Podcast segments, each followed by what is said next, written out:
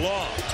Way outside for the three. It's good. He got it. It's good. And then by two-handed flush from Brittney Griner. Swing on the rim. They've got a timeout. They don't use it. And yes! The Lumberjacks have done it! Spins. And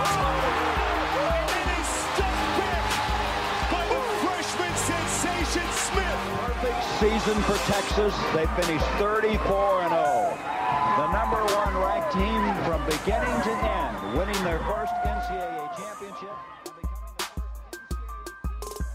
Hello, everybody, and welcome to another edition of the Texas 24 podcast on the Dave Campbell's Podcast Network. I'm your host, Matthew Brune, and joining me once again is Ishmael Johnson. Ish, how are you doing on this fine morning? Good man. How uh how's the weather over there right now? We're in long sleeve territory. here. I got my UTEP miners on. so- Oh, I got Bandera Bulldogs on. oh, you're repping repping our boy Brady Keene. over here. Shout out Brady Keene, man. Yeah, no, it's it's long sleeve weather over here too. I was telling my dad, I think just like the whole like Texas, Louisiana, Alabama region, I think just got hit with like a whole cold front type thing where it's like Yeah. 70, 75. It's great. Nice. All right. Well, first of all, I need to figure out how to get some Bandera Bulldogs gear too, because I don't know how how you're rocking something. I, I ain't got no gear. What's up with that, man? You just got to move out of state, and then he feels bad, and he's like, "Oh, okay, I'll send you something." okay, that's that what happened. You didn't get it till you moved out. no, yeah, yeah, yeah. I didn't get it till I moved. I, I coached his, I coached his whole summer league team. I didn't get anything, Oh, get anything. Coached his JV summer league team, and all I got was a pat on the back. But you know, leave, and there you go, get a long sleeve. But shout out to Bandera basketball, um, which is which I guess is a good segue for um the the progress of the magazine. If you want to Yeah. talk about that, just how how it's coming, I I'll I'll get into the com- my Conference USA section after that. Yeah, yeah, no, it's been it's been really cool. Um, everybody's most we got most everybody back that's been contributing. Um, one of the things I can tease that we have our first uh, high school feature story. Uh, typically, we only do uh, recruiting, uh, girls and boys basketball recruiting story. Um, and this year we're adding an actual uh, high school feature.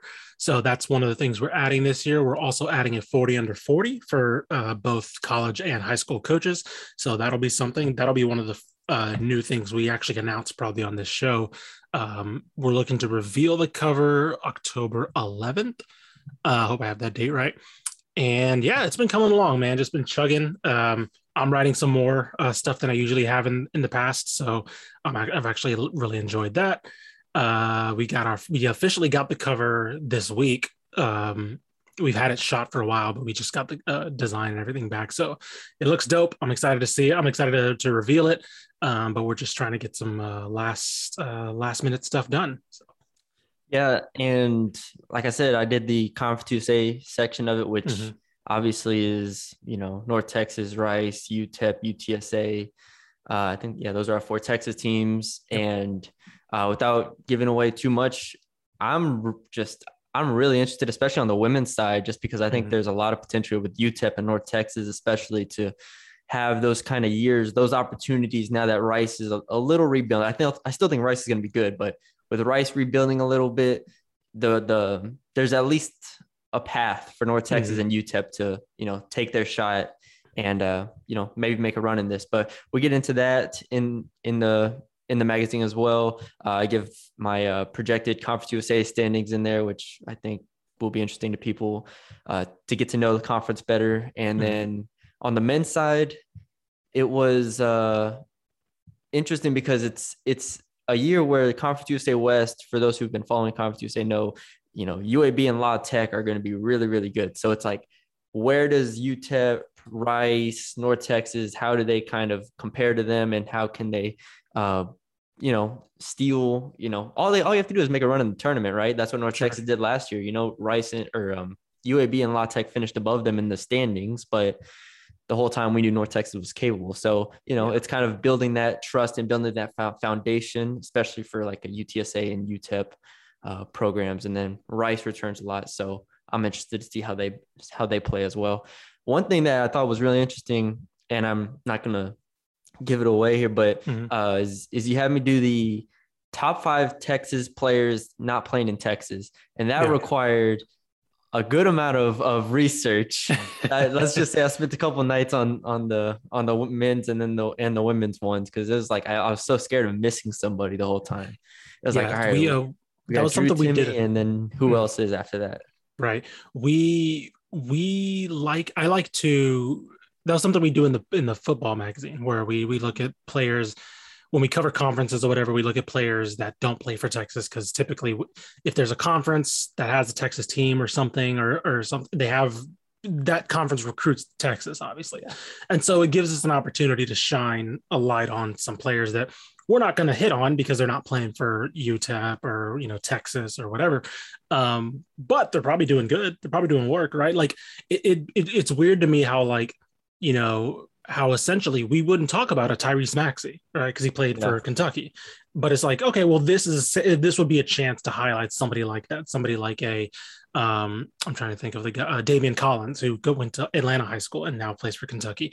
So it, it would give us a chance to highlight those type of talents um and we did it in football and so like that's that was kind of one of my goals when I was doing the football magazine this year. I was like, ah, this is when I because I did the Sun Belt preview for the football.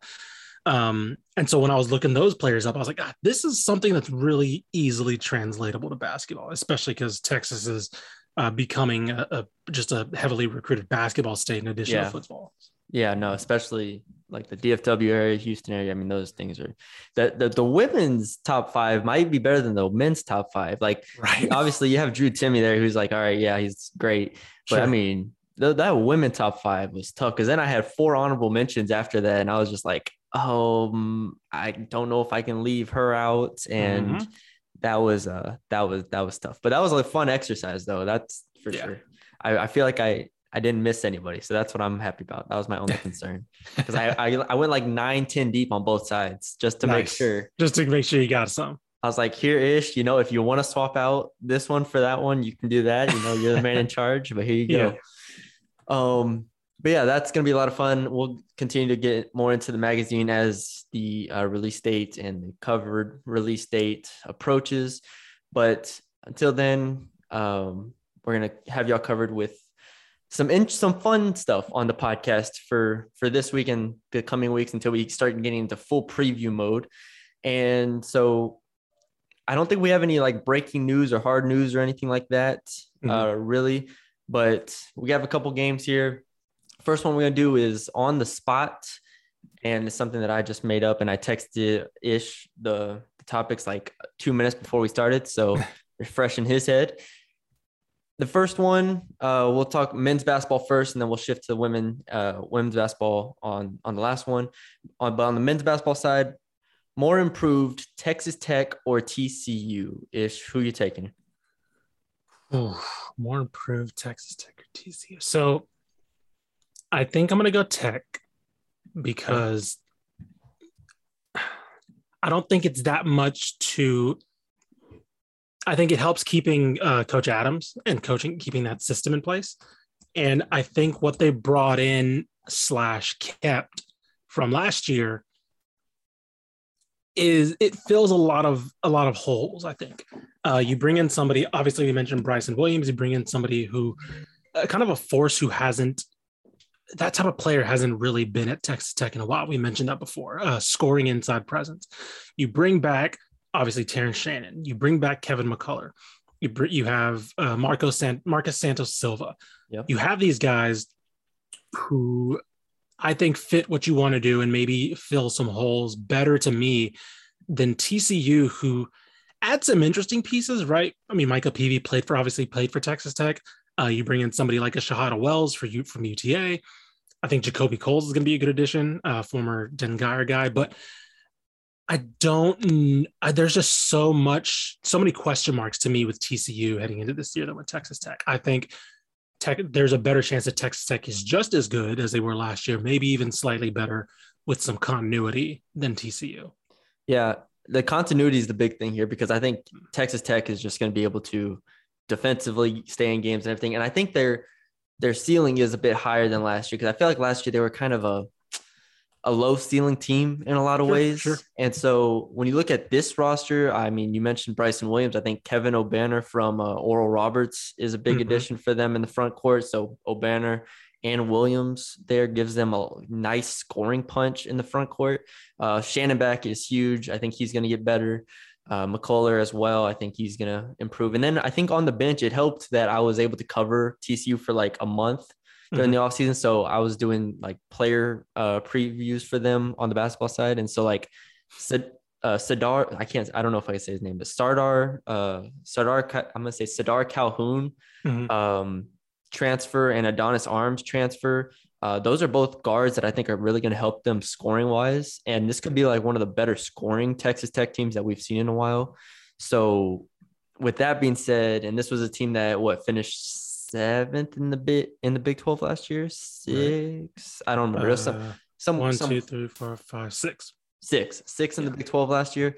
I think that there is a real possibility that they jump to the top four pretty. I think there's a really good possibility for that. TCU, I think talent wise, and this is what made it tough for me, and that's why I asked it because talent wise, I think TCU is going to be significantly better than last year. Hmm. But it's putting it together that I don't know because like Shahada Wells is kind of a ball dominant score first guard. Mike Miles showed was really good in Team USA this this offseason. But like those two playing together is going to interest me. Then you got and you add Emmanuel Miller from A&M. You're like, all right, he's really good. But then you go, all right, he has to play next to Chuck O'Bannon and Micah Peavy, JaKobe Coles, and it's like, hey, the up the the the upside of this team is really high. Like, Mhm. or I shouldn't say really high, but I think they can, you know, make some noise a little bit in the Big 12. Sure. I think so. I think I think you look yeah. at um I was looking at the standings too, and I, one other transfer I forgot to mention was Davion Warren for uh who was from from Hampton who came into Texas Tech and he's like a 19 point per game score. You know, it's Hampton, but still, you know, that shows somebody who's capable of scoring um at a decent level and just adds depth. I was looking at the standings and yeah, like I wonder, like so you look at TCU, right? They finished eighth. And I wonder. I look at the teams that were ahead of them, and I don't see much room for them to improve. So you look at Oklahoma, Texas Tech, Oklahoma State, West Virginia. Let's just stop there. Maybe they get better than Oklahoma State because Oklahoma State loses the best player, you know, one of the best players in the country. Oklahoma, maybe I don't know what they look like under Porter Moser. Um, probably not better than Tech. Definitely not better than West Virginia. And then I'm not even going to get into to Texas, Kansas, Baylor because you know I don't think there's that's the next level. And so I could see Tech getting better than Oklahoma State and getting better than West Virginia, or at least on par with West Virginia. Yeah. I can't see a TCU maybe better than Oklahoma, but again, I don't know what Porter Moser's team is going to look like. Yeah. But then that's where it stops, right? I, I can see Tech maybe jumping two spots um, in the Big 12 standings if they hit their ceiling. I can see TCU maybe jumping one or two.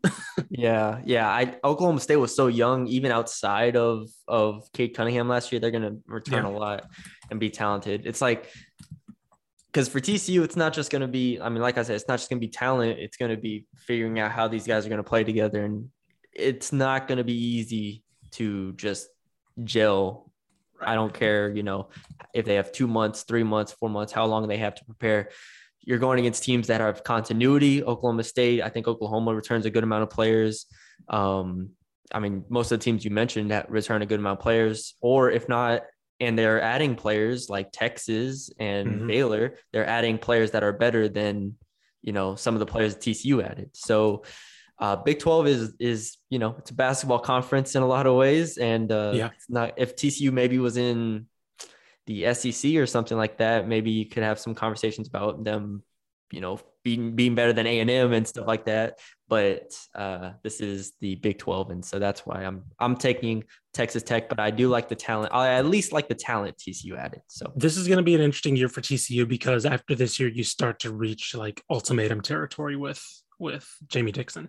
Um, for what it's worth, uh, I don't know if you're familiar with Barttorvik.com, but they have their projections up for 2021, 2022, and they have TCU basically around the same spot. So yeah, yeah, that's that's that's the, what I think the ceiling is for that TCU team. But I'm I'm really interested to see Texas Tech. Really interested to see them. Um, all right, next, more likely to regress, Houston or Baylor. Two Final Four teams here, Yeah. obviously with a good amount of turnover. We know, you know, Houston lost DeJon Jarreau and uh, Quentin Grimes. Baylor lost their best backcourt. Um, but both return a couple of starters both ways. I mean, Marcus Sasser, Tramon Mark, you know, Fabian White, Baylor Mhm. returns, uh, Matthew Mayer, Adam Flagler, Jonathan Tchamwa Tchatchoua, and uh, Flo Thamba, just off Mhm. the top of my head. So, who you got? I'm gonna say most likely I'm gonna say Baylor because I don't want and I don't want to make it sound like Baylor's gonna fall far, but again, that's the national title team, right? That's the national champions. It would not shock me if Baylor, you know, where they finished last year in the big they they won the regular season and then they Yeah. finished Well, I guess they lost in the semis or semis. quarters, They lost on the semis.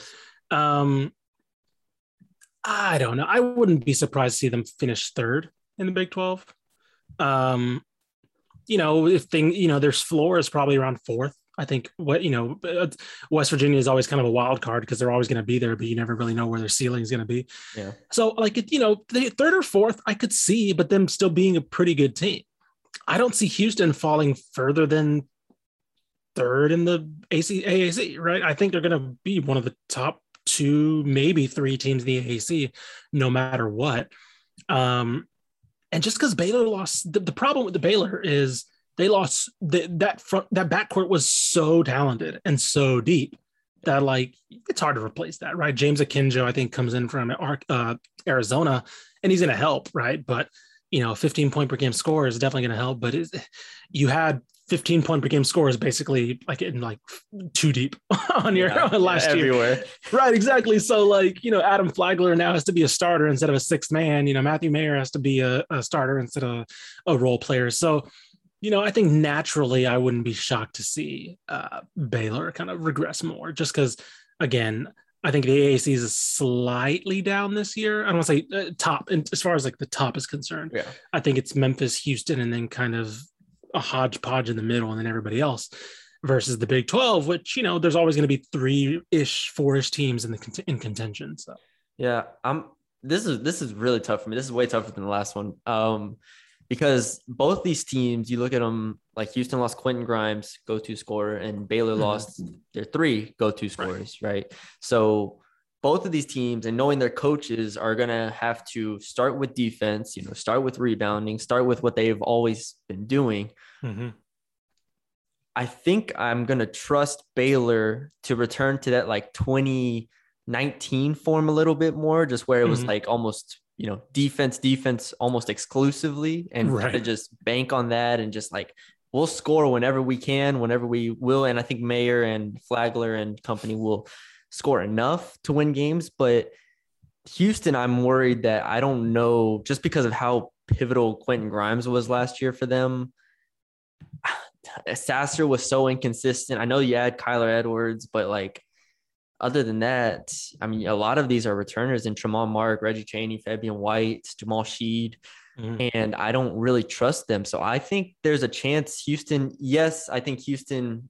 I think you're right with the con- as far as conference standings go. I think that they have a much better chance of finishing top two than Baylor. Mhm. Um, however, if we're just looking at, I don't even want, I don't, I don't even want to say a Final Four run or anything like that, but like Houston making the Sweet 16, I feel like their ceiling is like just significantly lower this year, and um, where Baylor, I don't expect them to make a Final Four this year, but you know, I think there's at least a possibility where they could um, reach somewhat of the potential they had last year. So I'm gonna go Houston here, just because I'm scared of their offense. Yeah, I think that when you lose somebody like a Jarreau who initiates Yes. so much, because I mean that offense wasn't pretty, right? But what they did initiate, it was Jarreau and it was Grimes getting getting things done. And so you have somebody like Tramon Mark who's probably going to be asked to initiate the offense, and you know he's more of a scorer. Um, and it, it, it- when you have that type of player as your scoring, uh, scoring option or your primary score as well as your initiator, you kind of want him to be more efficient than he was last year. Um, I think he will get better. I think he has the size, and I've always liked Tramon Mark. I was really disappointed that he never got to play in that state title game. Um, uh, because his year was his senior year was canceled because of COVID. But um, I do I, I am intrigued by what a Houston offense like initiated by him looks like because I think that he flashed some in the tournament, but he also flashed some of his shot selection issues. Um, and I think that also didn't help. Again, it, it, didn't help that Houston as a whole had a lot of shot selection issues outside of Quentin Grimes, basically, or somebody setting getting set up by DeJon Jarreau. So I could see them struggling, but I just think that when you look at the standings, I just feel that there's more problems and or problems for Baylor because one of the guys that we haven't mentioned was Kendall Brown, who comes in, a five star recruit, is probably going to be thrusted right into the, you know, potentially maybe the starting lineup. Um, just because of, I, I, don't feel like you can play, you know, uh, Tchatchoua and Flo Thamba together. And so, like, you know, you probably have one of those guys come off the bench, probably put Kendall Brown uh, there and Matthew Mayer at the four or at the at the three, excuse me. Um, and see what you do there. Maybe at maximize as much length as you have. So there's something intriguing there, depending on how quick he gets up to speed. Um, but I think that I just like the top of the Big 12 a little too much to where Baylor's just going to be hanging just outside of that.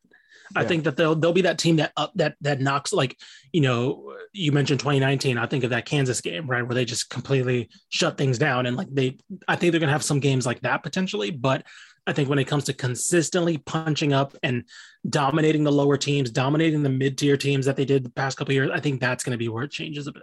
Yeah, and I think these are two top 25 teams. Yeah, um, easily. I'm just, I mean, you look at Houston's, I was just scrolling through the, you know, the last four years basically. And it's just like, all right, number 22, number 12, number 23, and then last year, number three. So yeah. it's like, it's, it's a great program over there. And so I'm interested to see how they adjust and how they continue to. I'm going to go out on a limb again and say Marcus Sasser is going to have uh, a really good year. Uh, hope I think off ball he's going to be really really good, and then you know when he gets on the ball a little bit more this year, I'm excited sure. to see it. All right, next, who are you taking right now? Better team if they played at this moment. Obviously, um, what are we a month before the season even starts? So they yeah. they don't even know what they look like, but we're gonna guess. Uh, UTEP or Rice? Who who do you got? Give me UTEP. Give me UTEP. I'm saying because, and it's not just because I'm wearing the shirt or that we yeah. had. Uh, just, it's not just, just a trip over there to El Paso. Know, right? It's not because I just took a trip to El Paso, picked up a Miners basketball shirt, or that we had Joe Golding on. But I think I don't know. I think that what they have and their problems last year, I just think Joe Golding solves that right? I think that you had a team that freelanced a lot, that relied, tried to rely on just like natural talent a lot. And I think it starts there with the baseline. I think they're a more talented team, right? I think they just have guys like Souley Boum, Keonte Kennedy, um, uh, uh, uh, Jamal Bieniemy. I think they just have more talent in general that just needs more direction. And so I don't think they're they're obviously they're not going to be exactly the same as last year because you have Joe Golding coming in who's going to uh, establish more of a defensive identity. And I think that that's going to play in their favor because I think that this is a team that is full of players who do, who have basically probably since high school have just dominated off sheer athletic ability and sheer skill. Um, and I think that when you have players like that, you just need somebody to harness and point that in a direction, right? I think that that they're they're not players who have typically uh, you know, thrived off defense, right? And not saying they can't defend, but just saying they never had to, right? They're just so good on offense that it didn't matter. And so now, okay, now you saw the issues with that team last year was that they're playing against co- obviously college players who are coached, probably coached better, probably developed a little differently. And you have a guy coming in who's going to say, okay, now we're going to initiate this guard press and we're going to use our athleticism to uh, our benefit on defense to get in transition, and then you guys can show what you guys are made of. And so I just I don't know. I think from when you look at the fact that to me UTEP's just more talented in general. Now having a coach that is specializes on the other end of the uh, the other end of the uh, of the court is just going to help these guys even more. Yeah, the the whole time you were talking, I was debating in my head. So I was just hoping that you kept talking because I don't even know if I have an answer right now. The thing with Rice last year, mm-hmm and I watched them play a lot. And I watched them play in person at the Conference USA tournament. I watched them beat Southern Miss. I watched them beat Marshall in the Conference USA tournament. I shocked them and then hang around with UAB. And so they had a really good tournament. Um, and they returned basically everybody, right? They returned their their backcourt, Evee, Olivari, Sheffield. They returned their five starters. There's they're Right. basically their six best players. I think I looked at their uh, um, recruiting, and I think the only I think they brought in like two players. Like that's Mhm. it. So it's basically the same team as last year. So Sure.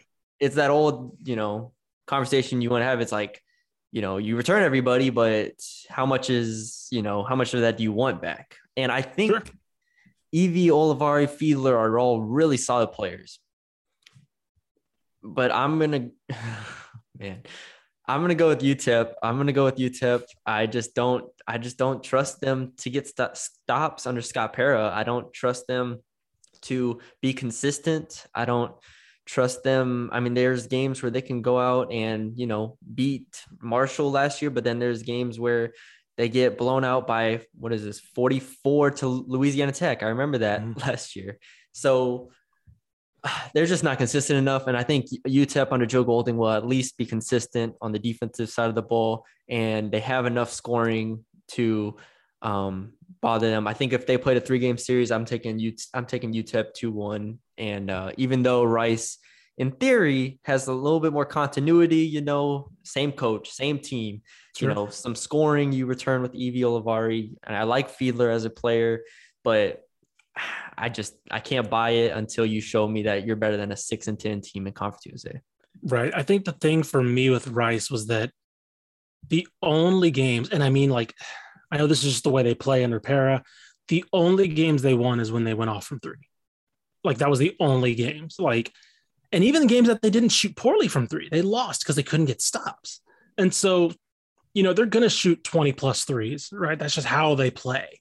And I mean, you look at, you look, I'm looking at the game against Old Dominion, 14 of 42 from three.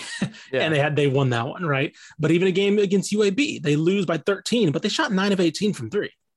Right. So like they shoot, they shoot, they can shoot, but like they need to shoot incredibly well to win these games. And when you bring back basically that same roster, you know, that's going to result in some upsets naturally, right? When you're a decently, when you're a decent shooting team, I'm trying to look at, if, uh, I'm trying to look at their numbers from last year as a, as a team. Uh, when you're a decent shooting, yeah, 65th in the country in three point percentage. Like, so, okay, that's pretty good. That's middle, that's middle to upper tier of the country. And so, of course, you're going to knock off some good teams if you just go off and shoot 40 plus a night when you're jacking 30, right? Jacking 33s. But, you know, they didn't force turnovers. They didn't really do a good job of holding the ball themselves. Um, and they didn't get stops. You mentioned it, right? They gave up 35.8% from three, right? That's 273rd in the country, right? So Yeah. I think when you, again, when I look at uh, UTEP's problems defensively, so I look at they were 159th in effective uh, field goal defense, right? I think that's going to change because Scott, because you bring in somebody like Joe Golding, whose job it is to stop that. Uh, they forced a lot of turnovers, which I think that's only going to get better.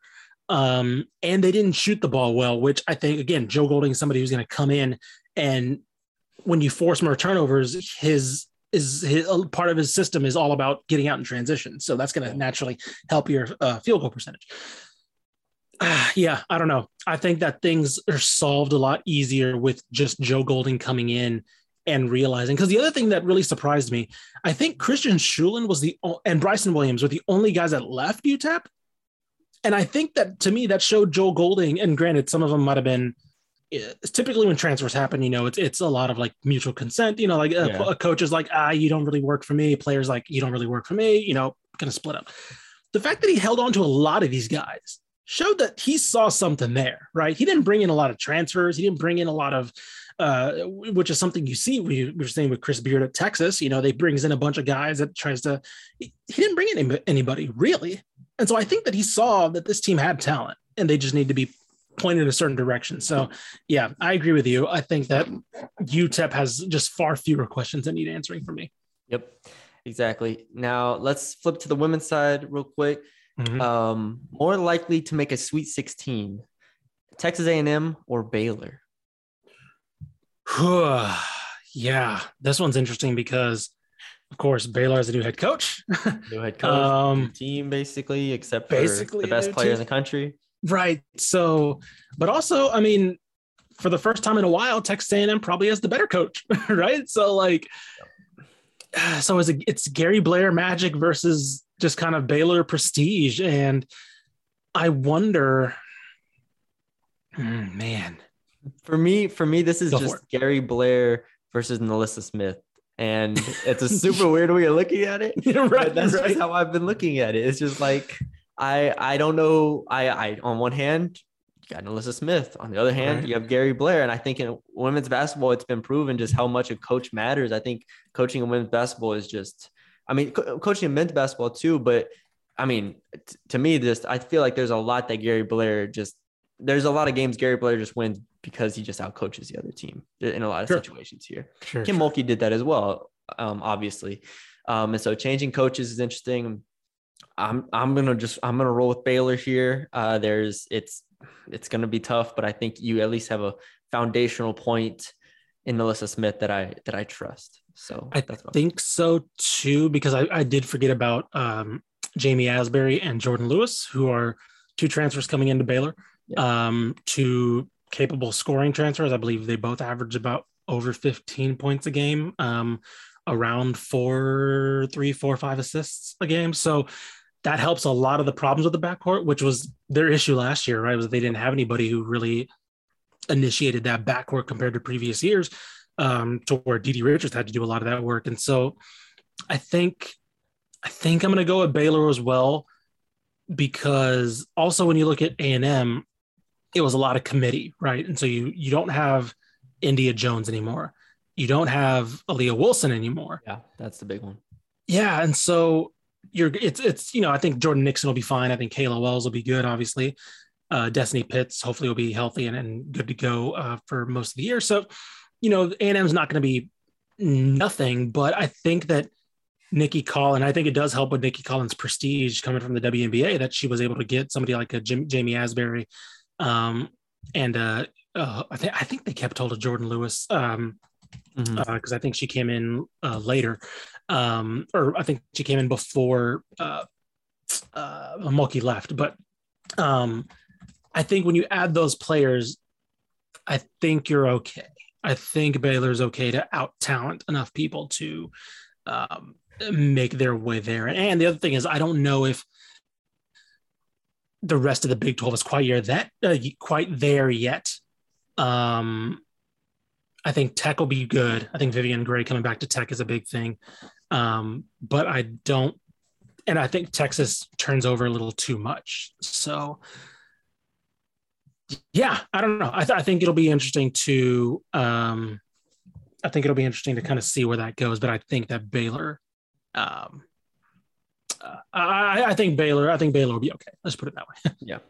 Um, until Jordan Nixon for A and M just starts, you know, dropping 30 a game like she did. Yo, one- if she the comes one- in the just like game if she if she comes in and just starts putting on those tournament performances every watch out, yo, watch out because that I mean, again, we talked about that last year. That was the issue with A and M was that they just they were so by committee Yeah. that they just kind of I don't know they, they didn't have anybody until she stepped up in the way that she did in that tournament game. So That was this is the only game of the season where she scored over 21 points. Just what a game that was. I loved the, every moment of that game. So much fun. Shout out to and never forget Justin called that.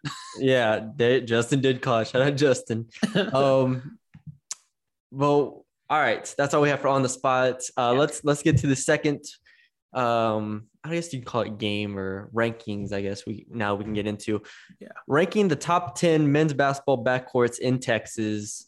I have eleven here, so someone's gonna get left off here. Yeah. In my mind, I think I have an idea of who, but uh, here, let me run through the teams real quick, and then Mhm. we can start putting them together. Do we want to have to agree on them? Ooh. Do, do we have to have like a DCTB basketball or backcourt rankings, or do we just do the bra- brainstorm on the uh, let's let's let's go let's go with the rank let's go with the rank uh, collective ranking. Oh god, that makes it so much more.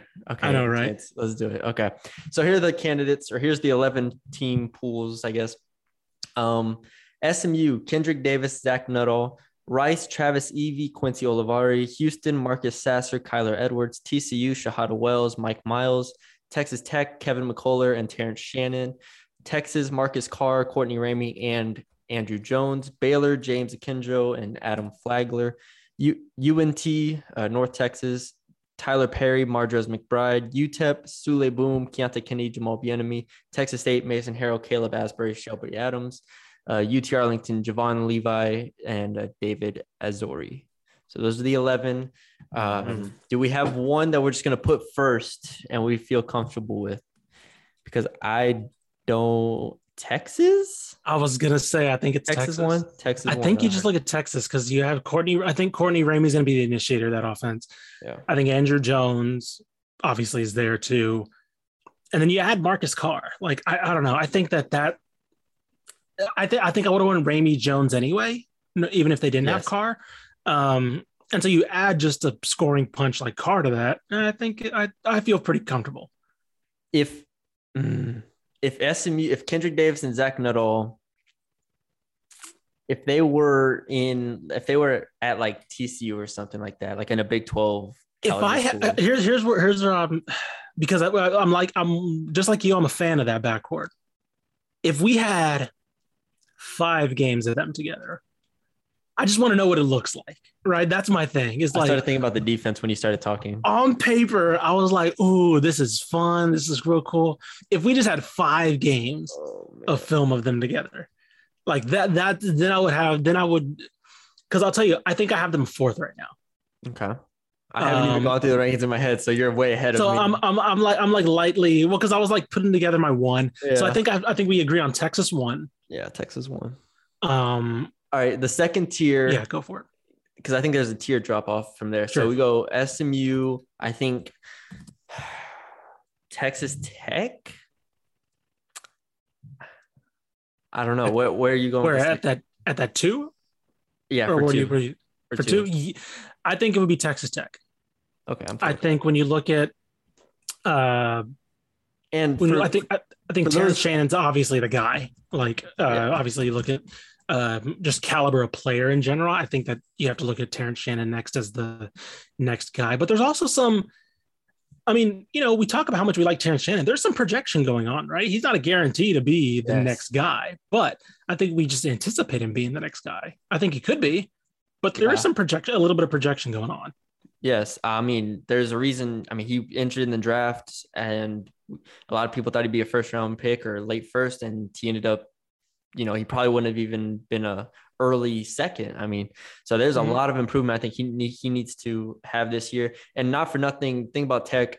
I didn't include like I don't think McCullar or Shannon are point guards. If you look at their roster, and it's literally just six four, six six, six seven, six six, six six. It's like I don't know who's gonna play point guard for them. Like, Right, right. they have a couple six three dudes, but like uh Sardaar Calhoun is like six five. Like they have a bunch of wings basically. So I'm like, I put McCullar and Shannon as the backcourt just because those are the two that I know are going to be there. So if they add a point guard in there somewhere, um, maybe we'll look back on this and be like, oh, we can add him. But no, I, I that I don't know. Was there any thought? Because now I'm looking at it, Shahada Wells, Mike Miles, just because Mike Miles lit it up in Conference USA, or I'm sorry, on Team USA, not Conference USA. Oh, Um, and he was a all Big 12, I mean, what, third team, something like that, or Something like all that, freshman yeah. team. I think they, I Mhm. think they give Tech a little bit of run for their money there at the, for the two spots. That's not bad. If, if That's Shahada. Wells ends I was about to say- I was about to say way- Shahada Wells making the jump from Sun Belt to Big 12 is a huge deal, but Yeah. I think he's capable of it. I think I would I think I would keep Tech just because I think we know. all right, so we're going TCU three or SMU three, or you going SMU? You have SMU four, you said. I mean, Or do you have somebody else? Oh, did you have Houston in here? I was about to say Houston, man. I think Kyler Edwards with Marcus Sasser. Hmm. Because you know, with, with Houston, we we you know we we were asking earlier, like who initiates with you know with Tramon Mark kind of taking. I think Kyler Edwards might be that guy. and I, I think, think- you could add Tramon Mark to the depth of that. yeah. I am scarred from I picking. know you're scarred. I had Marcus Sasser. you had you thought tournament. you had him hitting that that ceiling in the tournament. I was like, Marcus Sasser's gonna go off in the tournament, man. He's gonna be the the X factor because I didn't think they were gonna score enough points to get to the final four, but I thought right. Sasser was gonna be the one. He was gonna Right. start shooting lights out, and then he just does nothing the entire tournament, and they didn't need Right. him. Right. So I don't, I can't, I can't, I can't bank on him here while I'm watching Mike Miles in France or wherever they were playing and just light it up for Team USA. Right. I mean, I oh, that's tough. But then you have Hmm. Kendrick Davis and Zach Nutall here. Oh my gosh, this three spot is hard. TCU, SMU, or Houston here. So you're going Houston, then SMU, then TCU. Because I'm so. going, I'm going. I think T- so. I'm going TCU, SMU, Houston. Okay. So then we can agree on TCU third. And then we have SMU or Houston at five. Let's go. All right. Yeah. Yeah. You know, you know, I'll, I'll oh man. Man. Are we missing anybody? No, I don't think we are. No, there's a clear drop off, I think, after this. I mean, James Akinjo and Adam Flagler are good. I mean, I think the next spot goes to I think I mean this might be my bias. I think Texas State's in the next spot. Wait, at which spot? Six? The, after after we get to after we get Okay, these three, six. yeah. So at six.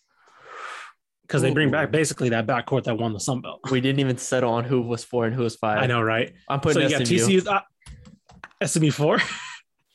SMU is going four. Houston's going five. So we have Texas, Tech, TCU, SMU, Houston. Those are the top Okay. five. At six, this the man from Texas State wants Texas State. That's a, I mean, I think it's Texas. They return a backcourt that won the Sun Belt. Basically, is what is where that goes. they do, they do, And they do. have they bring back uh, first team all conference uh, um, uh, Mason Harrell. I'm, so- I'm actually cool with that now. Yeah. The, the only thing, mm, Who do you have? Who would you have there? Who do you yeah, think? no, it's it's. ooh. Do we what do we know about UT Arlington? Javon Javon Levi. So Javon Lee, I think that's a decent backcourt. Javon Levi and David Azore. Um, for those that are that are wondering, um, I think it. I'm curious about Javon Levi because he didn't play great last year for UTRGV.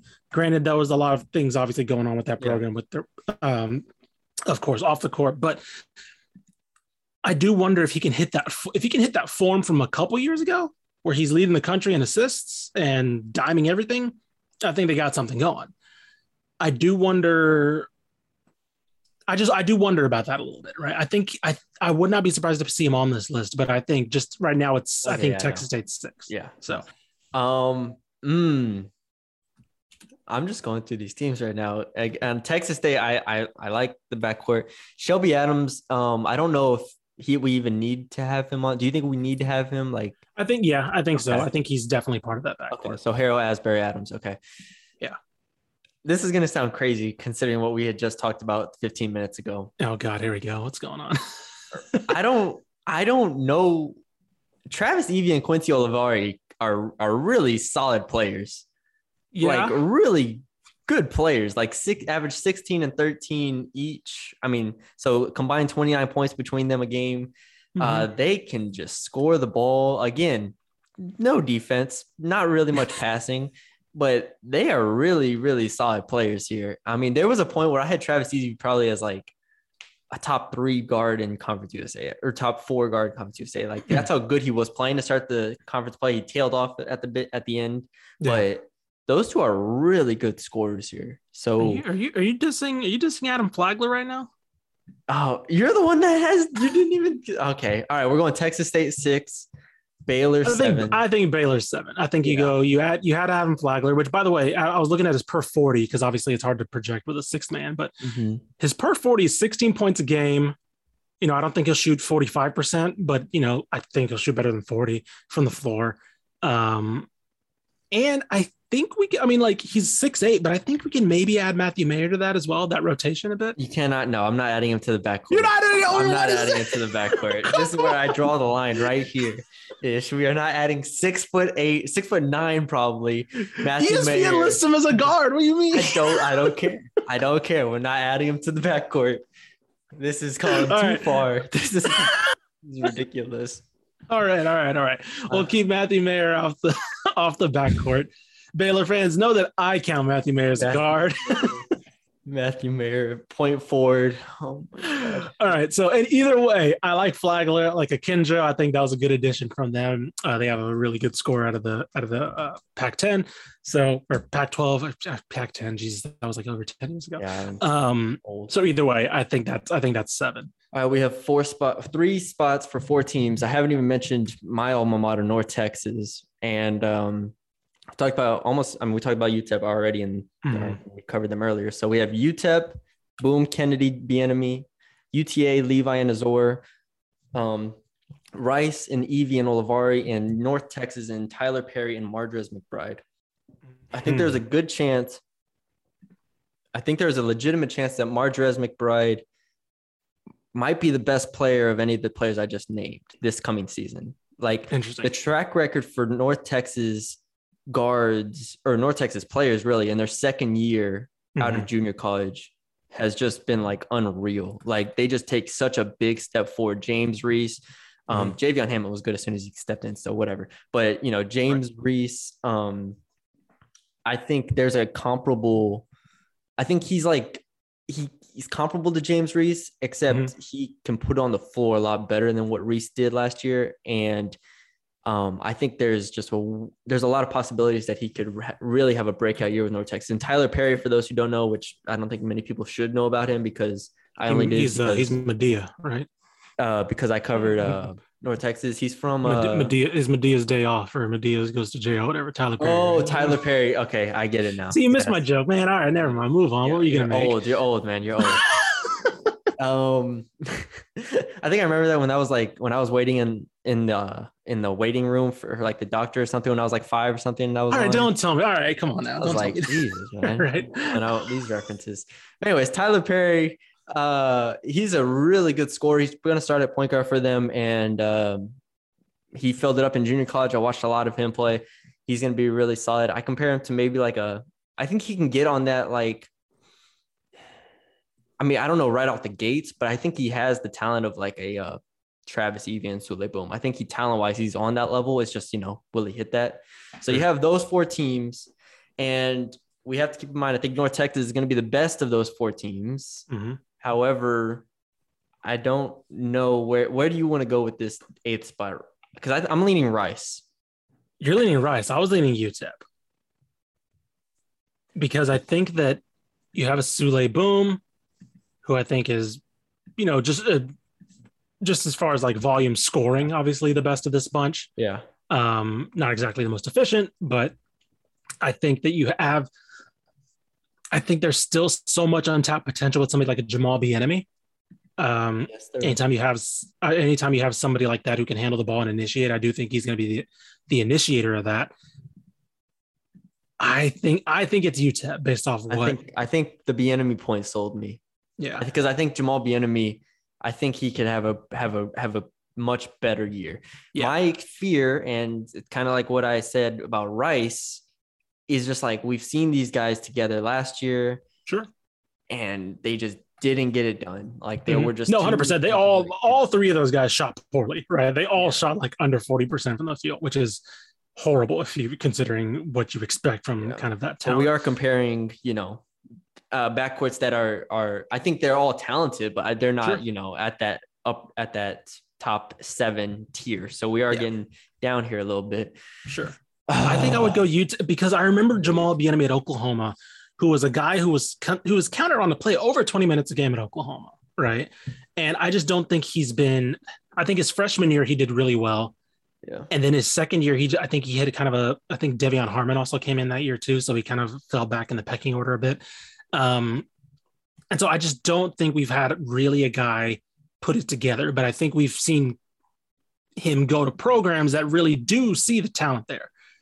And I think just depth wise, Keontae Kennedy is just another guy who should Yeah. be a lot better, in my opinion. Yeah, to have three is also, I think, a little bit of a boost for them. Yeah. Um, I'm cool with UTEP eight. I'm gonna Okay. say right now, I'm gonna have Rice nine, North Texas ten. Okay, Rice nine. So no UTA. No UT Arlington. I think I need to. I think I need to see. Well, a I need to see Javon Levi and David Azore, but Yeah. um, b just based off what you're saying in the stats and everything, I think there's they need to take a step forward to be in that in this top 10. And I think Sure. Mardrez McBride alone, I think kind of gives North Texas that um that sort of uh I don't know, authentic. I don't he gives them that level of floor that I think this backcourt will be at the very least. I think they're going to be solid. So Mhm. regardless I think-.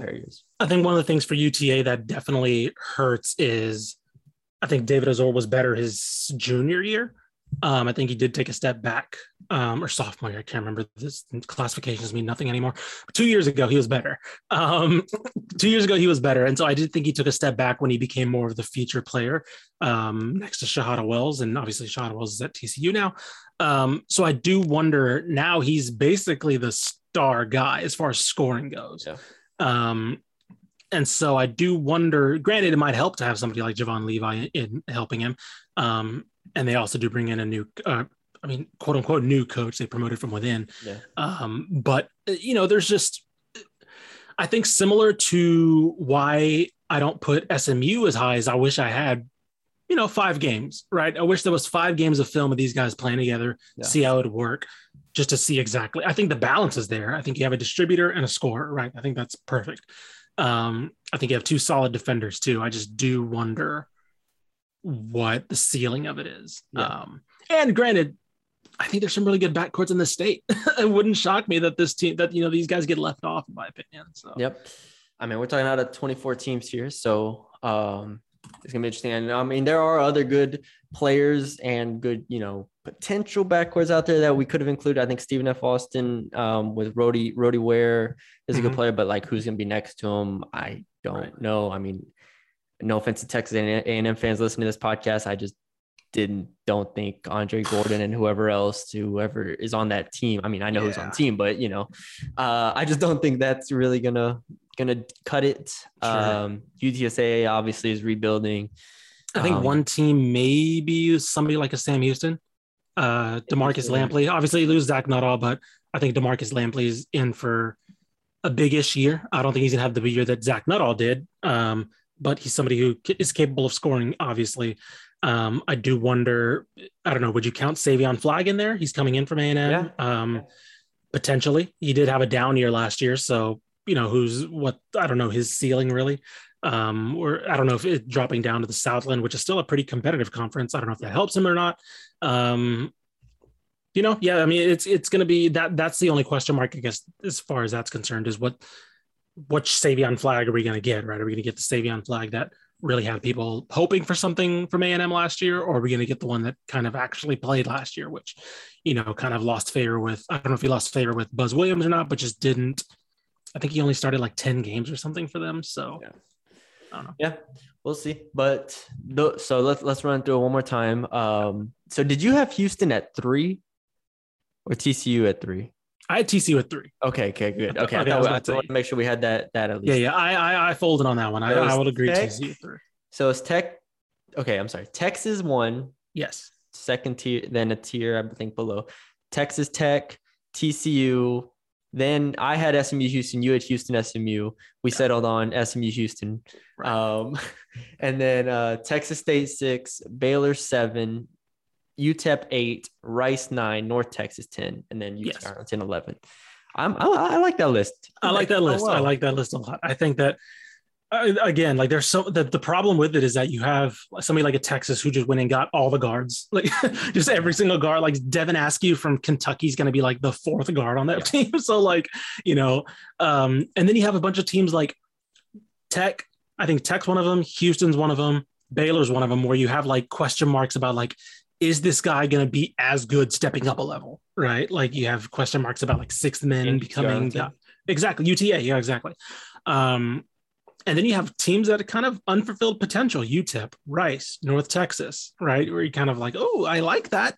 I don't know how much I like it, but um, and so I, that's why I kind of I'm okay with the TCU pick. I'm okay with the SMU pick because you know, you may not know exactly how it works together, but you know that those guys work. Yeah. And so you know that there are good players. You know there's talent there. You've seen the talent. Um, in those cases, you've seen it elsewhere, but I think putting them together is gonna is gonna help. So Yeah. Um, I was just looking at TCU's roster. I mean, Micah Peavy is is also on the depth chart. I don't think Yeah. I don't know if he's going to start. I don't have him as a starter, but you know, uh, even if he comes off the bench and gives them good minutes at the two or the three, I think that's Sure. that's big for them as well. I'm TCU is another interesting team. I'm just it's, there's a lot of teams I just can't wait to see this this year. 100%. Um, we will do the uh probably do the women's backcourt uh next Mhm. week. Um, get get into that, or maybe we could do the women's front court. I think there's a Ooh, be an that'd be interesting interesting case one. for the front court. Would be might be more interesting. Yeah, the men's But- don't really have that much of a front court depth as or front court talent as the women, so that might be an interesting. Yeah, We'll talk more about that. we will see we will see. But um but yeah that's all we have for y'all today. Uh you can follow us on twitter at dct basketball. Follow ish on twitter at ishmael r. Johnson. Follow me at matthew brune underscore. Uh, you can check out our work at texasbasketball.com um keep an eye out or just uh, keep your ears open for any magazine news we'll have y'all updated on the podcast um, just as the date approaches we'll have more stuff like this for y'all uh, in the coming weeks uh, before we get into the the nitty gritty preview stuff for every team in Texas. So we have 24 teams and uh, men's and women's, so 48 teams to cover, I guess, in uh, about a month. So that'll be fun. Um, but yeah, that's all we have for y'all today. Thank you for joining us, and we'll talk to y'all later.